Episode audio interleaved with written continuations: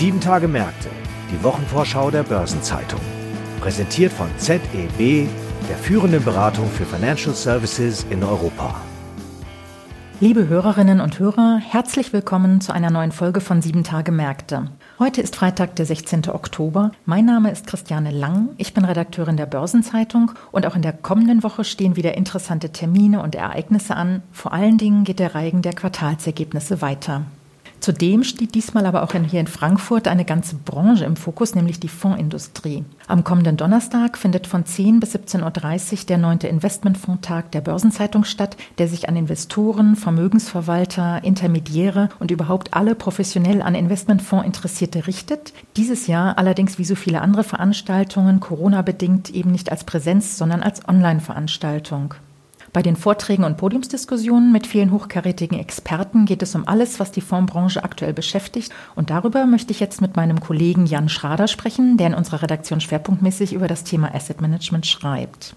Jan, ein zentrales Thema der Konferenz ist die nachhaltige Kapitalanlage. Warum ist das Thema für die Branche so wichtig? Ja, ich sehe im Wesentlichen zwei Faktoren, die das Thema vorantreiben. Auf der einen Seite ist es der Zeitgeist und auf der anderen Seite die Regulierung, die ja von der Politik getrieben diese Themen dann aufgreift. Wir haben verschiedene Aspekte. Nachhaltigkeit ist ja sehr facettenreich. Wir haben Umweltaspekte. Das betrifft gerade das Klima. Wir sehen die Dürresommer, wir sehen die Jugendproteste, wir sehen das Pariser Klimaabkommen. Das treibt das Thema natürlich sehr stark ins Bewusstsein, auch der Verantwortlichen in der Fondsbranche.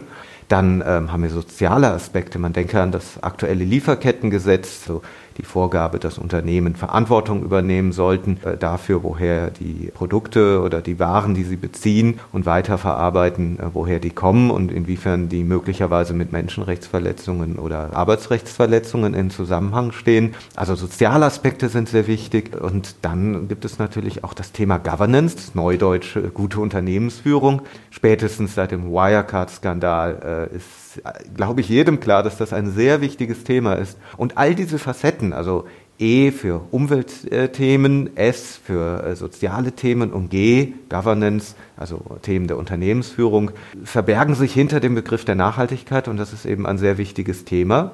Und das wird jetzt auch sehr stark von der Regulierung äh, vorangetrieben. Das fängt mit den äh, Klimazielen an. Die EU verpflichtet Investoren, Asset Manager und auch Unternehmen dazu, hier transparenter zu werden. Und das setzt einiges in Bewegung. Ja, die, du sagtest es gerade, die EU treibt die Regulierung voran. Sie hat sich die Finanzbranche ja so ein bisschen auserkoren, um eben da voranzukommen und Kapitalströme in grüne Industrien zu lenken.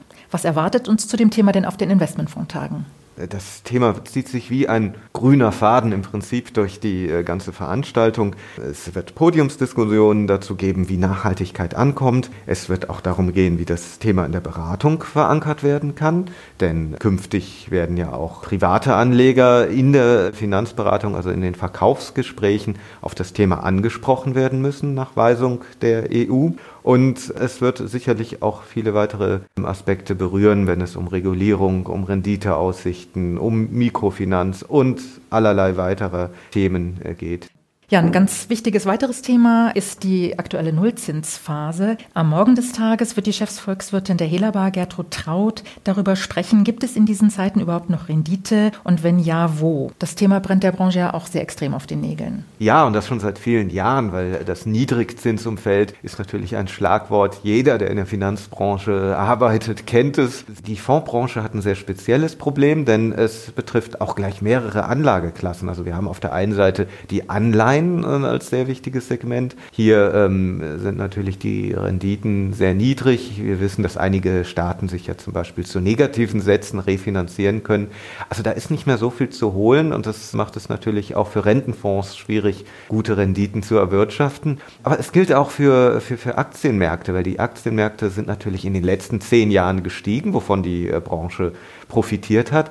Aber die Bewertungen sind jetzt mittlerweile sehr hoch. Das heißt, die Gewinne der Unternehmen im Verhältnis zu den Kursen sind gar nicht mehr so hoch, wie das früher einmal der Fall war. Das heißt, dass Aktien zwar auf lange Sicht immer noch äh, im Vergleich zu sicheren äh, Kapitalanlagen ähm, attraktiv sind, Aber die starken äh, Kursgewinne und die starken Gewinnausschüttungen, die wir in der Vergangenheit gesehen haben, die wird es vielleicht so nicht mehr geben. Das heißt, es bleibt weniger Spielraum für Rendite und das ist natürlich schwierig für eine Branche, die ihren Anlegern auch Renditen in Aussicht stellt und die natürlich auch noch ihre Kosten äh, verdienen muss und äh, die Fondsgebühren in Rechnung stellt. Auf der Agenda des Investmentfondtages haben wir noch viele andere Themen. So wird unter anderem auch der Hauptgeschäftsführer des Deutschen Fondsverbandes BVI, Thomas Richter, Stellung zu aktuellen Fragen der Branche nehmen. Und wie immer gibt es auch den sogenannten Fondsgipfel, in dem bekannte Experten einen Marktausblick geben. Jan, du wirst am Donnerstag auch mit dabei sein. Jetzt aber erstmal ganz herzlichen Dank für deine interessanten Ausführungen. Ja, vielen Dank auch meinerseits. Es hat Spaß gemacht. Kommen wir noch zu weiteren wichtigen Themen in der kommenden Woche. Standen in der vergangenen Woche in den USA die Quartalszahlen der Banken im Fokus, sind es in der nächsten der Konsumgüterhersteller Procter Gamble am Dienstag und der Getränkekonzern Coca-Cola am Donnerstag. Ebenfalls am Dienstag und Donnerstag, allerdings jeweils nach Börsenschluss, kommen der Streaming-Anbieter Netflix, der ja einer der Corona-Gewinner ist, und der Halbleiterkonzern Intel ebenfalls mit Quartalszahlen. Das Besondere im dritten Quartal war, dass die Analysten für die Wall Street-Unternehmen im Verlauf dieses drei Monatszeitraumes ihre Gewinnprognosen angehoben haben. Zwar rechnen sie weiterhin mit einem deutlichen Rückgang der Gewinne gegenüber dem Vorjahr, nämlich im Schnitt um etwas über 19 Prozent, jedoch waren die Prognosen zu Beginn des Quartals in den ersten Julitagen mit einem Gewinnrückgang von durchschnittlich über 25 Prozent deutlich schlechter als jetzt zum Ende. Das ist ungewöhnlich, denn üblicherweise ist es genau umgekehrt und die Analystenprognosen verschlechtern sich im Laufe eines Quartals. Die jetzige Aufhellung der Stimmung wird damit erklärt, dass Analysten ihre Gewinnschätzungen während des zweiten Quartals aufgrund der extrem hohen Verunsicherung durch Corona eben besonders stark reduziert hatten. Hinzu kam, dass viele Unternehmen wegen der konjunkturellen Unwägbarkeiten ihre Guidance, also ihre eigenen Prognosen zurückgezogen hatten. Die Erwartung ist jetzt also, dass die Lage besser ist als gedacht. Am Dienstag kommt dann auch die Schweizer Großbank UBS mit Zahlen für das dritte Quartal. Sie hat die Latte bereits im zweiten Quartal hochgelegt und mitten in der heißen Corona-Phase einen Milliardengewinn ausgewiesen. Der Bankkonzern konnte drohende Kreditausfälle dank eines boomenden Wertpapierhandels überraschend gut verkraften, sodass der Gewinn im Vergleich zum zweiten Quartal des Vorjahres lediglich um rund 10 Prozent gesunken ist und im Halbjahresvergleich sogar um 12 Prozent zugelegt hat. Und das, obwohl als Risikovorsorge für mögliche Kreditausfälle mehr als eine halbe Milliarde Dollar zur Seite gelegt wurden. Zum Vergleich, im ersten Halbjahr 2019 waren es gerade einmal 33 Millionen Dollar an Risikovorsorge. Interessant ist jetzt, inwieweit diese Vorsorge im dritten Quartals nochmals aufgestockt wurde. Analysten gehen aber davon aus, dass eine weitere Erhöhung eben wegen des anhaltenden Handelsbooms an den Finanzmärkten gut verdaut werden kann. Damit dürfte CEO Sergio Amotti, der am 1. November den Chefposten an seinen Nachfolger Ralf Hamers übergeben wird, ein durchaus gutes Ergebnis hinterlassen können. Am kommenden Freitag legt Daimler seine Zahlen für das Sommerquartal vor. Für Vorstandschef Ola Kelenius wird es eine Woche der Wahrheit. Dann wird sich nämlich zeigen, ob seine Ankündigung zutrifft, dass mit einer Erholung des operativen Geschäfts auch die Finanzzahlen besser werden. Eine Indikation dafür, dass dies zutreffen könnte, gaben die zuletzt von Daimler veröffentlichten Absatzzahlen für die Pkw-Marke Mercedes. Im zurückliegenden Quartal verzeichnete die Kernmarke einen Schub im Pkw-Neugeschäft von 23 Prozent. Und dazu hat vor allem China beigetragen. Für Kelenius und seine Mannschaft war diese gute Nachricht balsam, hatte doch der Konzern im zweiten Quartal auch aufgrund der Corona-Krise tiefrote Zahlen geschrieben. Was die Erfolgsrechnung dennoch weiterhin verhageln könnte, sind Mehraufwendungen, die im Zusammenhang mit der juristischen Aufarbeitung des Dieselabgasmanipulationsskandals stehen. In Großbritannien startet am Freitag die Bankberichtssaison. Barclays macht hier den Anfang und gibt damit auch den Ton an.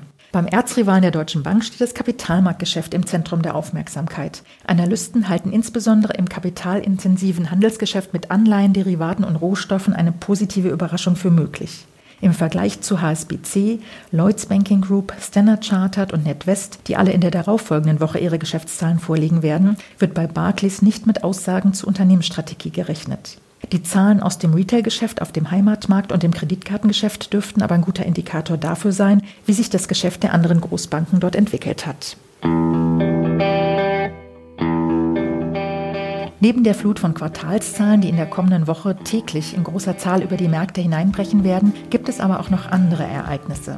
So werden sich am Montag die EU-Landwirtschaftsminister in Luxemburg treffen.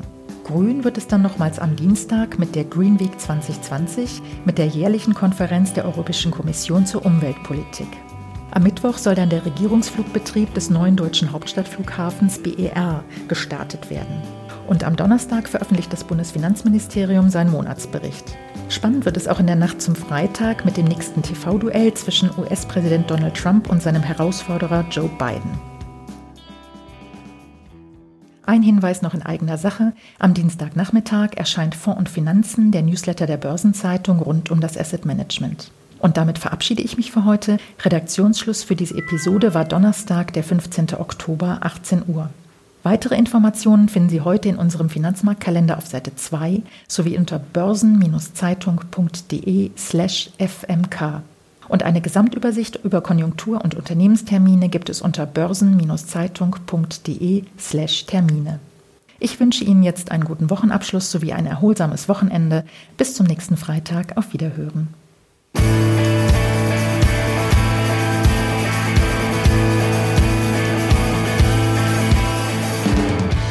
Das war Sieben Tage Märkte, die Wochenvorschau der Börsenzeitung. Präsentiert von ZEB, der führenden Beratung für Financial Services in Europa.